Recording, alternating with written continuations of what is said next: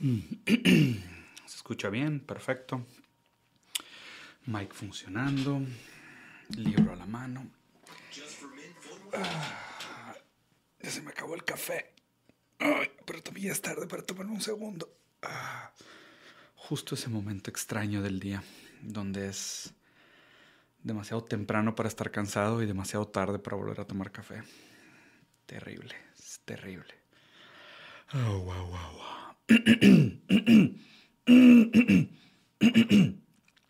Unique New York. Unique New York. Perfecto. Calentando mandíbula. Excelente, excelente. Qué gusto. Me encanta la gente que se queja de esta intro.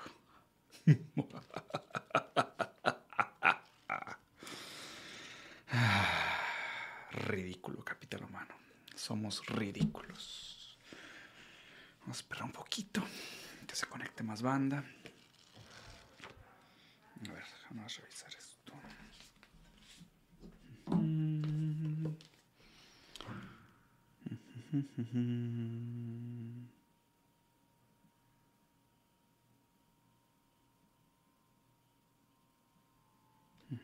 Perfecto.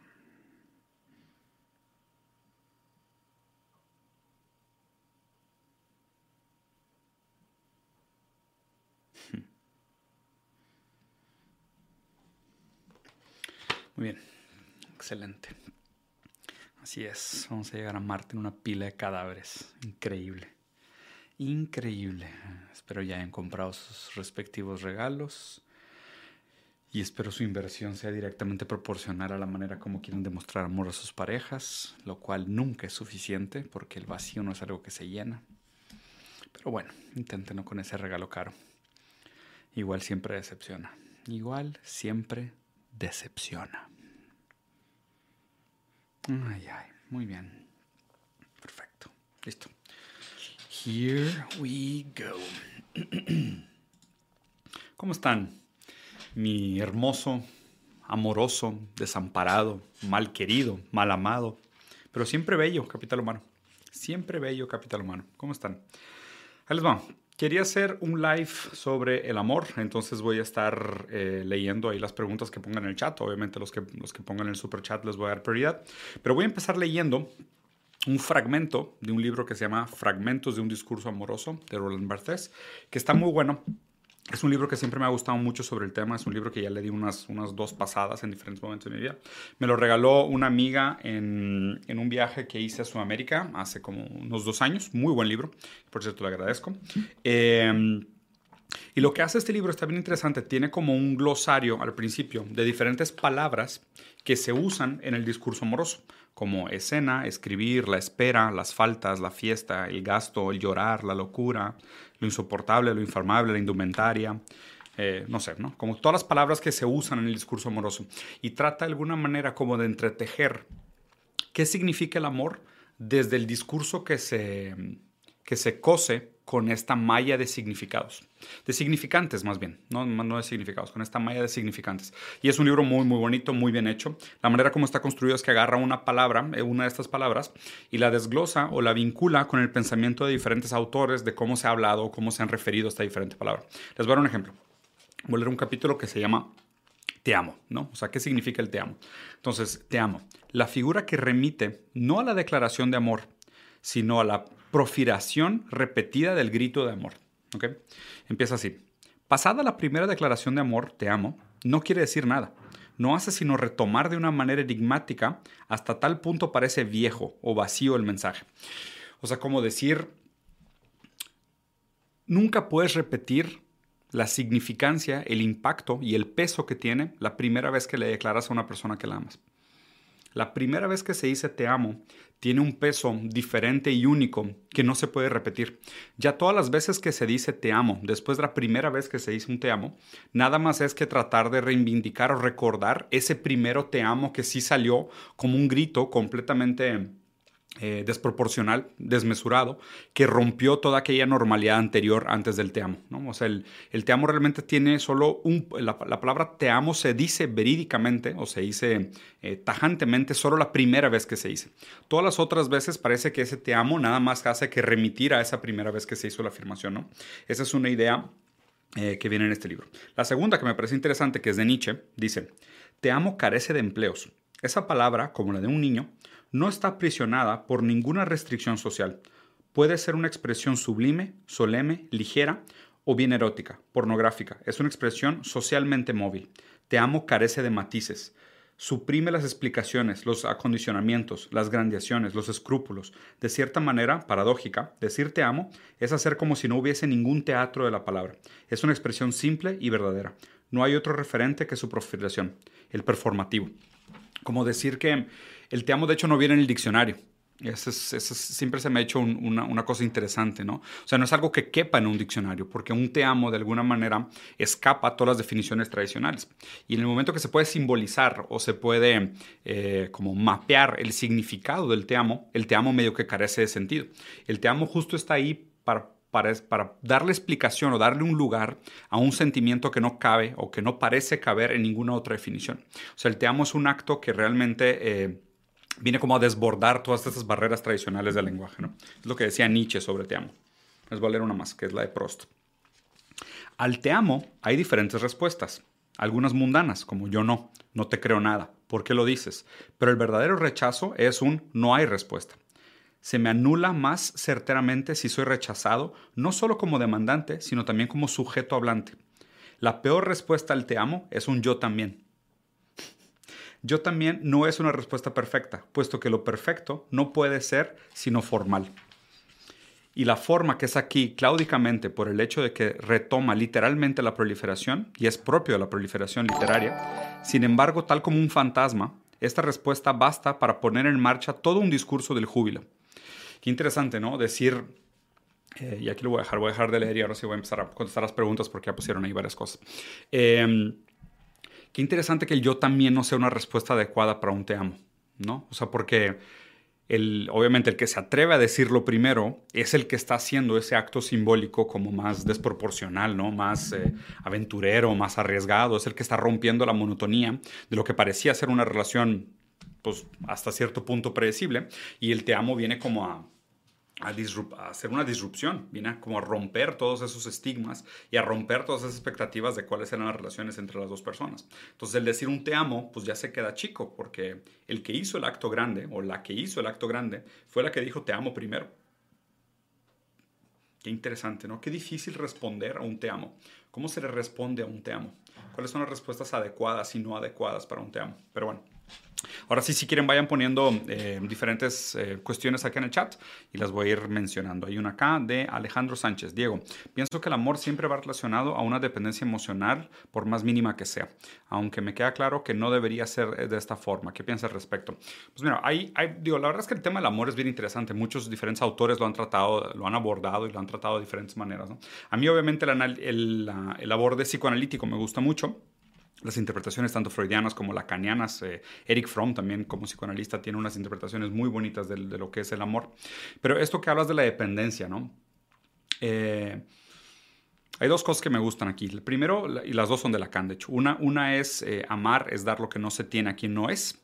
Y la otra es que el deseo siempre es deseo de ser deseado. Entonces, en este sentido, decir pues, que hay una dependencia emocional.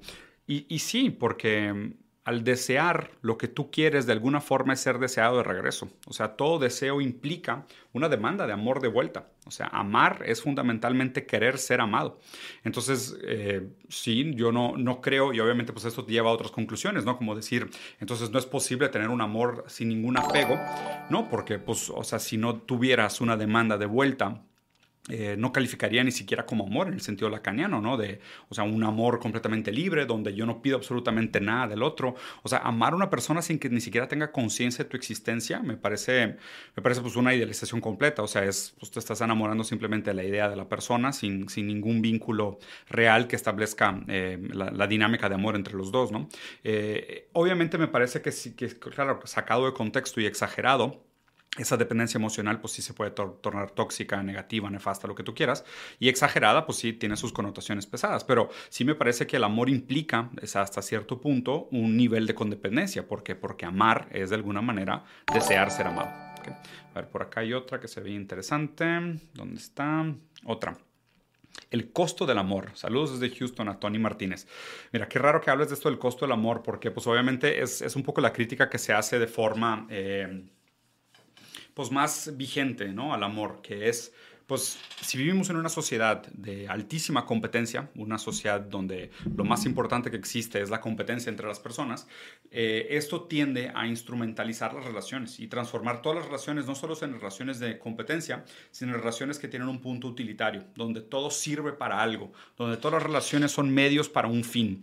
Entonces, pensar en una relación como costos y beneficios habla un poco de cómo esta ideología... Eh, instrumental, utilitaria y definitivamente capitalista, se ha impregnado o se ha eh, de alguna manera interiorizado a nosotros, se ha hecho parte de nuestra manera de entender el mundo, se volvió sentido común. Esto es lo más extraño, ¿no? Que, usamos la lógica del capital como si fuera la lógica del sentido común y ya confundimos lo que es ideológico con lo que es lógico.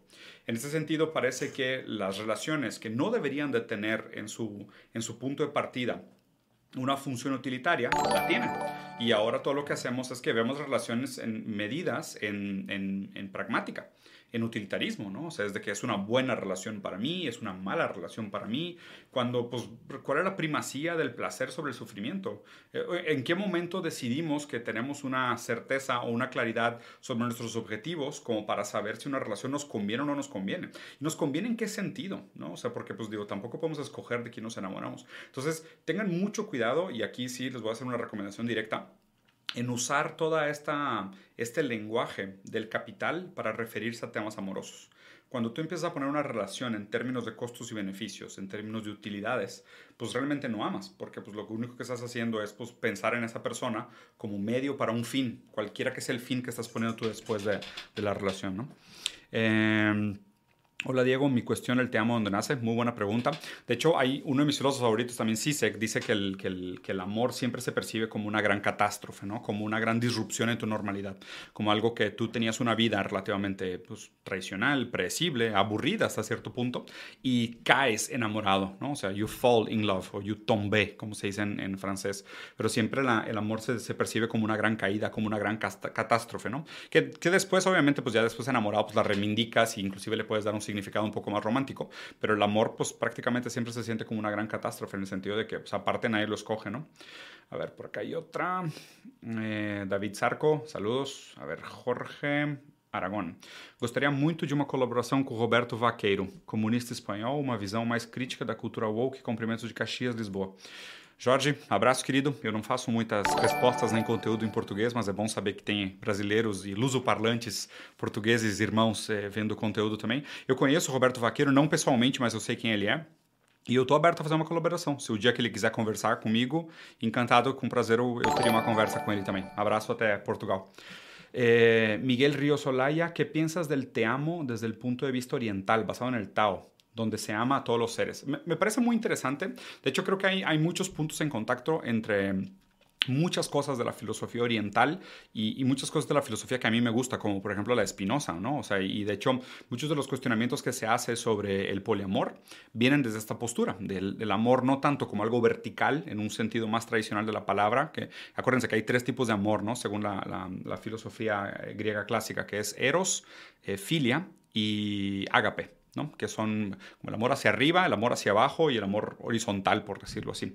Y, creo que las ideas del poliamor que, no solo en el, sentido oriental de esta idea más del, camino y no tanto el fin, de no instrumentalizar a las personas, de sentirnos más como conectados con todos los otros, en un sentido de crear esta idea de la, de la condependencia y de las grandes comunidades y de los vínculos horizontales, eh, hay muchas cosas en común y, no, no, están solas en la, en la, la filosofía oriental, sino que hay muchas otras corrientes de, de, filosofía, inclusive occidentales, que también comparten estos valores. De hecho, una que, que, que me gusta mucho usar como ejemplo es la, la noción de que inclusive Jesús venía de una familia poliamorosa, ¿no? O sea, eh, Jesucristo viene de un núcleo donde, pues, lo creó un señor que no era su papá y aceptó que él fuera hijo de otro hombre que no estaba ahí, ¿no? O sea, es, es pues, un núcleo bastante poliamoroso y, viniendo de un libro pues, bastante conservador. Entonces, eh, creo que si, si lo vemos con con, un criterio un poco más abierto, un poco más crítico,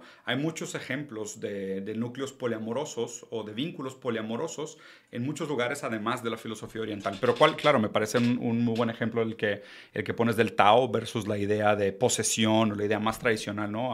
occidental de lo que es, de lo que es. A ver, por acá hay otros. Em, Tinder Swindler, la hiperrealidad es lo que detona el amor en la actualidad. Híjole, este está súper bueno.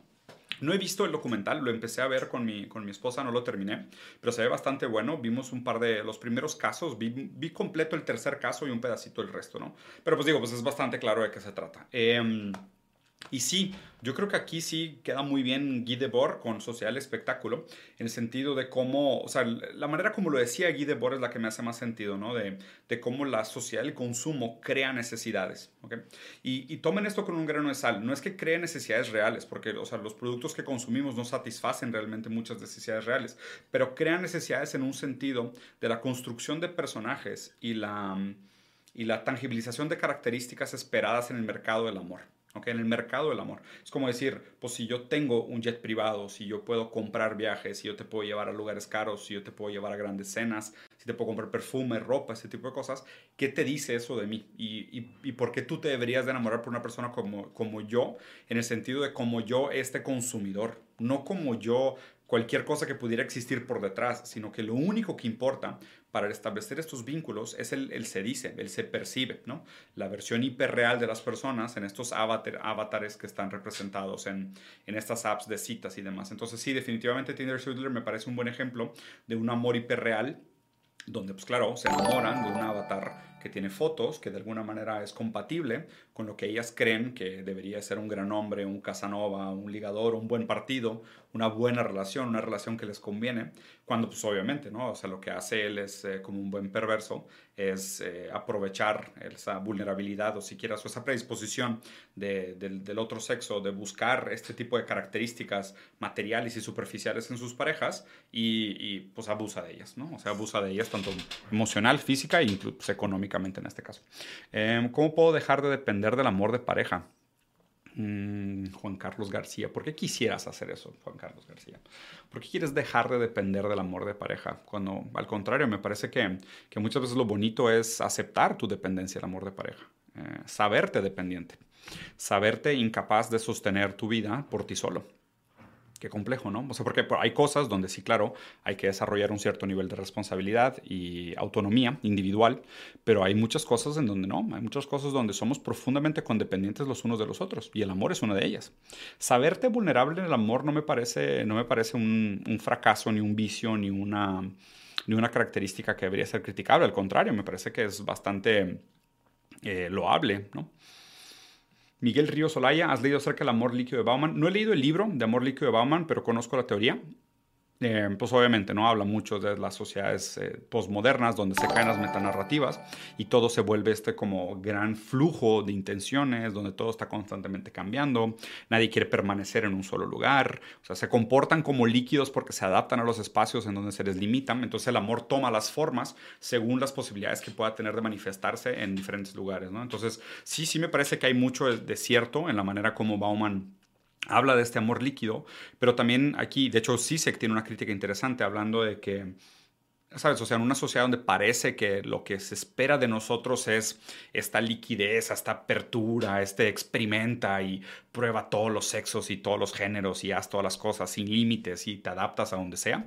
Y, al contrario, parece que hoy en día la mayor perversión que existe es la monogamia, por ejemplo. Es de que hoy sí.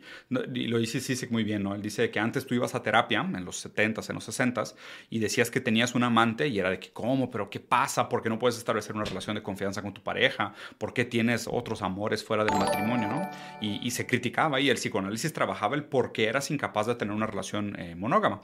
Y hoy en día, si vas a terapia y es de que no tienes ningún amante, es de que, ¿cómo, güey? ¿Qué pasa? ¿Qué, ¿Qué onda con tu obsesividad y tu necesidad de tener solo una pareja? ¿Por qué no te exploras a ti mismo y demás? ¿no? Entonces, pues habla un poquito de cómo, inclusive aquello que pudiera parecer una crítica muy afilada eh, al amor en la condición eh, posmoderna, pues inclusive eso acaba siendo eh, pues, parte del proceso subversivo normal de pues pasa de moda y la gente vuelve a interpretarse de otra manera, ¿no? Qué interesante que ahora lo, raro, por ejemplo en mi caso, ¿no? Lo raro es no tener tatuajes y, me parece que, que, un poco pasa también con las relaciones amorosas, como que aquello que parecía ser muy subversivo hace un par de décadas, hoy se ha normalizado bastante.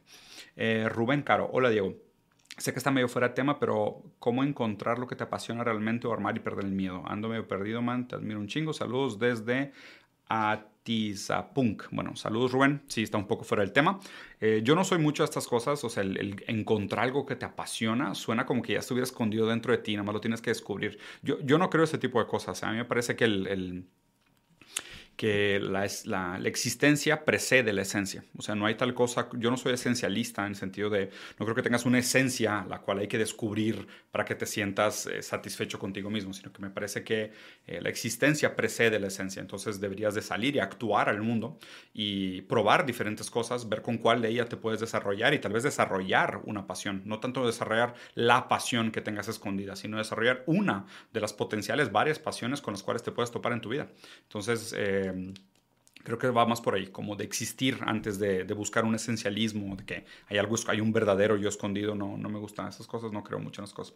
Eh, Israel Cruz, gracias por la donación. Acá hay otra, vamos a ver. ¿Qué piensas del amor propio? Eh, me parece muy importante, la verdad es que de hecho el, el, libro, el, primer libro que publiqué, el primer libro que publiqué sobre este tema, ¿no? porque he publicado otros libros sobre comida y demás, pero como que no cuentan tanto. Eh, el primer libro que publiqué sobre este tema de, pues, de, pensamiento crítico, de filosofía, se pudiera decir inclusive, hay un capítulo entero que se llama Autocuidado, que es como mi versión de, de lo que creo que es un poco más conveniente que el autoconocimiento y que el amor propio. Eh, porque el amor, el, el, amor de alguna manera siempre, intuye o presupone eh, dos personas en una situación, en, dos posiciones distintas, ¿no? Como que, pues se ama al otro, ¿no? O sea, se ama una, una cierta otredad.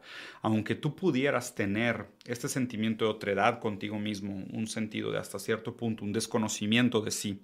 O sea, porque pues amar es amar lo distinto, o sea, es amar aquello que que tú no entiendes completamente o no eres capaz de consumir completamente o no es parte de ti, que te es ajeno, te es, te es, fuera, te es otro, ¿no? El amor implica el, aceptar esa otra edad. Eh, por eso el amor propio me parece un concepto interesante, porque implicaría un cierto nivel de otra edad en ti que estuvieras dispuesto a amar también. Eh, yo por eso digo autocuidado, me parece un poco más pragmático en el sentido de, pues, o sea, cuida tu, cuida tu estética, cuida tu salud, eh, cuida tu bienestar, cuida tu físico. Cuida tus hábitos, eh, cuida el arte, cuida tu mente, cuida tus ideas, cuida tu manera de pensar, cuida tus personas cercanas. Eh, el autocuidado me parece un poco más pragmático y menos, ¿sabes? Sabiduría pop, new age de ah, hay que encontrar, que, me tengo que amar a mí mismo, porque solo cuando me ame a mí mismo en un sentido de aceptarme con mis fallas y todo, no sé, me parece como una, una pequeña exageración y, me parece de hecho una banalización de la palabra amor, que es una palabra muy bonita, muy profunda, eh, muy, muy digna. y me parece que hablar de amor propio ahorita como que ya está demasiado choteado. Siento que ya usaron demasiado ese término y ya no me gusta el contexto que le están dando a este día de amor. Eh, ¿Qué es amor en el sentido posmoderno? Pues aunque también hay muchas explicaciones, me parece que la de Guy Debord de Social Espectáculo está bastante vigente aún en esta noción de mm, nos enamoramos de los significantes y no tanto de los significados. O sea, nos enamoramos más en este sentido de la malla que, de, diferentes símbolos que flotan y que pueden tomar diferentes lugares y acaban mediando las relaciones entre las personas. Entonces, eh, no sé, esta, esta, frase siempre me ha marcado mucho, ¿no? Y creo que lo, lo, platico y lo, lo, explico si les interesa más en el análisis de la película American Psycho, que es em, si un hombre creado por lobos es un lobo, eh, un hombre creado por hombres es un hombre, un hombre creado por objetos es un objeto. Y como hoy en día nosotros somos personas creadas por objetos, nos comportamos como objetos. Y, este amor hiperreal, este amor espectacular del que habla Guy Debord, eh, tiende a ser como objetificar al otro. Y, de nuevo, ¿no? O sea, si esto lo empatamos también con la lógica neoliberal, eh, pues, pues también nos da un, sentido de lo peligroso que puede ser la instrumentalización del amor en nombre de, estos fines, ¿no? Y usar a las personas como medios. Me parece que va por ahí la, la pregunta. Miguel Ríos Olaya, perdón que me distrajes, que alguien estaba spameando estupideces en el chat. Si hay algún morador, pueden banear, por favor. Eh, Miguel Ríos Olaya, lo que mencionas me hace pensar en que, en que cada vez la sociedad nos fuerza a amarnos a nosotros mismos bajo el consumo, viajes, maquillaje, ropa, etcétera, amarte para vivir. Sí, totalmente de acuerdo. Sí, aquí le pegaste el clavo, ¿no? O sea, es, de hecho, está en todo mi, mi merch, es, de las frases que más me gustan, la de be yourself, consume. ¿no? Ámate a ti mismo, compra. Eh, sé tú mismo, compra. Ama al prójimo, compra. O sea, parece que instrumentalizaron todas estas preguntas solo en nombre del consumo. O sea, duden o tengan todo el escepticismo del mundo a cuando, a cuando alguien hace este tipo de aseveraciones. Ay, güey, ¿quién está spameando estas estupideces? ¿Y por qué no lo han baneado, güey? Eh, Manuel ¿en ¿dónde está? Ah, ¿por qué no me aparece? Eh, aquí. A ver, un segundo, perdón. Eh, un segundo, Necesitamos más moderadores, chicos. Ah, ya, ya lo banearon. Súper, gracias. Okay. Ah, eh, esta, esta idea que pones sí es totalmente vigente, ¿no? Esta noción de de que, claro, o sea, nos, nos, plantean todas estas demandas emocionales o todos estos cuestionamientos emocionales como ámate a ti mismo, quiérete a ti mismo, inclusive ama al prójimo y lo transforman todos en hábitos de consumo. O sea, nada más es que un llamado al, al compra más, consume más, ten más objetos en tu vida, rodéate de cosas, eh, construye tu personalidad a través de todas estas eh, parafarnalias, ¿no? Que, que acaban como constituyendo tu imagen hacia los otros, pero sí, totalmente. Y, obviamente, ¿no? O sea, los mejores regalos son aquellos que no cuestan nada. O sea, los mejores regalos son aquellos que, que a lo mucho requieren una inversión de tiempo y afecto real, o de creatividad, de, de realmente mostrar interés por el otro en un sentido eh, más profundo de la palabra y no tanto banal, ¿no? Y obviamente, pues también aquí pudiera haber esta relación de decir, no, pues que acumular mucho dinero me costó igual mucho tiempo. Sí, pero el valor simbólico no creo que sea exactamente el mismo. Entonces, por eso les recomiendo que no instrumentalicen sus relaciones y no caigan en estas relaciones tan materiales. Eh, Diego, ¿no te parece que el amor propio se utiliza más de forma individualista? ¿No crees que el que ama a otro ya tiene un cierto amor propio? Sí, definitivamente. Eh, Hegel decía en la dialéctica del esclavo y el maestro que solo una conciencia autónoma y libre puede reconocer a otra conciencia autónoma y libre. Entonces, en ese sentido, y muy, muy parecido al psicoanálisis, que de hecho mucho de la teoría de Lacan viene de Hegel y de la teoría del esclavo y maestro específicamente, desde el reconocimiento del otro, y si el amor es en su manera más fundamental eh, deseo de ser amado, o si el deseo es ser el deseo del otro, pues, pues claro, primero tenemos que reconocer al otro como libre y autónomo para que ese otro nos pueda reconocer como nosotros como libres y autónomos. De hecho, lo mejor que pudiéramos hacer es buscar una sociedad donde todos se desarrollaran como conciencias libres y autónomas, porque solo así nos podríamos dar el lugar los unos a los otros como libres y autónomos. Pero alguien que no es libre y autónomo no solo no reconoce a los demás como libres y autónomos, sino que no, se puede, no puede reconocerse a sí mismo como libre y autónomo. Eso es lo complejo del concepto de libertad, eh, dándole una lectura un poco más eh, como paralela a la, dialéctica del esclavo y el maestro de Hegel. ¿Algún consejo para un joven escritor de poemas con mucha motivación, pero no con la suficiente confianza? Te admiro y te mando un abrazo. Oye, lea Bukowski. Bukowski era la, la, persona menos autoconfiante del mundo. Digo, seguramente lo has leído si eres poeta y escritor joven, pero o sea, Bukowski hablaba de lo difícil que era levantarse de su cama todos los días y cómo salía con libros a la calle para no tener que voltear a ver a las personas a los ojos y estaba súper autoconsciente de su, de su fealdad, de su mal cuerpo, de, de, todos sus hábitos horrendos y demás. O sea, no, me parece que al revés. De hecho, de hecho, Bukowski lo decía, que qué difícil ser escritor, poeta específicamente, y no tener ninguna, ninguna dificultad en la vida. O sea, qué difícil ser un poeta que nació en cuna de oro y nunca le faltó nada. más bien los poetas lo que, me parece que, pueden hacer, y a lo mejor por ahí es donde tienes que, que, trabajar tu creatividad, es hablar específicamente sobre tu falta. Creo que al hablar sobre tu falta y al tratar de articular tu falta, eh, vas, a, vas, encontrar algo chido. Y tal vez esa sea tu manera de, de sobrellevar tu, tu, falta de confianza, hablar sobre ella. Bueno, decía Lacan que la palabra mata la cosa, pues igual es lo que tienes que hacer. ¿Qué opinas del libro El arte de amar de Fromm? No lo he leído. Eh, lo tengo, pero no lo he leído. Eh, sinceramente no lo he leído. Pero me gusta mucho From. A ver, por acá había otra. Mm, Lo de dejar de depender del amor de pareja lo decía porque no puedo conseguirlo y me tengo que conformar conmigo misma. Ah, o sea, te refieres a que no tienes pareja. Supongo que, supongo que va por ahí un poco tu, tu pregunta, Juan. Eh, pero tampoco me parece que cerrarte en un caparazón y decir porque ahorita no la tienes, que no me parece una situación perpetua, o sea, porque ahorita no la tienes o porque no tienes el amor que tú quieres, eh, que sea una, una, situación condenante. O sea, más bien me parece que debería ser una, una condición que deberías de buscar tal vez eh, sobrellevar o eventualmente superar. Y ese tipo de cosas que eventualmente se superan, ¿no? ¿no? No me parece que sean condiciones perpetuas, por más que entiendo que cada vez es más complejo encontrar un amor digno, legítimo, eh, que no sea tóxico, que sea, pues no sé, que sea cariñoso, que sea de cuidado mutuo, que sea de corresponsabilidad afectiva, con todas las características que quisiéramos que tuviera un, amor, eh, por más que hay muchas dificultades ahorita. Eh, yo diría que no te des por vencido. O sea, tampoco tienes que encontrar muchos amores en tu vida y pues, tal vez simplemente sea un tema de esperar, de tener paciencia, de seguir buscando y eventualmente encontrarlo. Y, no simplemente decir porque ahorita no lo tengo, mejor me hago independiente y nunca lo voy a desear, porque pues eso a lo mejor te va a predisponer a ya no buscarlo y luego lo vas a encontrar en lugares donde no quieres encontrarlo no sé, creo que esa falta de, esa necesidad de un reconocimiento de afecto del otro no es algo que podemos simplemente apagar o deshacernos de ella. Y peor, si te creas esta idea de que sí lo haces, de que te vuelves completamente independiente y te cierras al cuidado de, al cuidado de otros y a recibir el amor de otros, esto puede implicar pues también una cascada de consecuencias en, en, en otras cosas, ¿no? O sea, puede regresar como síntoma y después quién sabe qué puede pasar contigo. Muy bien. No quería que fuera tan largo, la verdad es que ya nos extendimos un poquito, querían que fueran como 20 minutos, fueron 27. 14 eh, de febrero, Día del Amor y la Amistad. Vayan a estar con sus seres queridos, con sus papás, con sus hijos.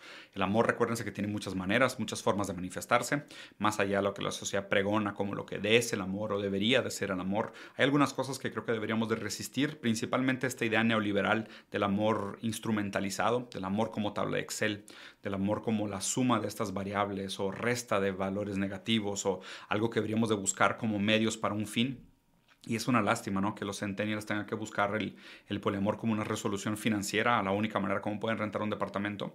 Pero el amor debería ser un poquito más que eso. El amor es esa palabra que, que viene a poner en un lugar todo aquello que no cabía en ningún lugar y marca un gran antes y después en todas las relaciones. Les deseo un muy lindo 14 de febrero, por más que sea una fecha muy, muy consumista, inventada para vender tarjetas básicamente por Hallmark. Es bueno recordar y pensar sobre el amor de vez en cuando. Es un aspecto importante de nuestras vidas. Ojalá y tengan mucho amor en su vida y ojalá, mejor aún, que puedan dar mucho amor en su vida. Cuídense, capitán hermano. Los quiero. ¿Los amo? No, porque no los conozco.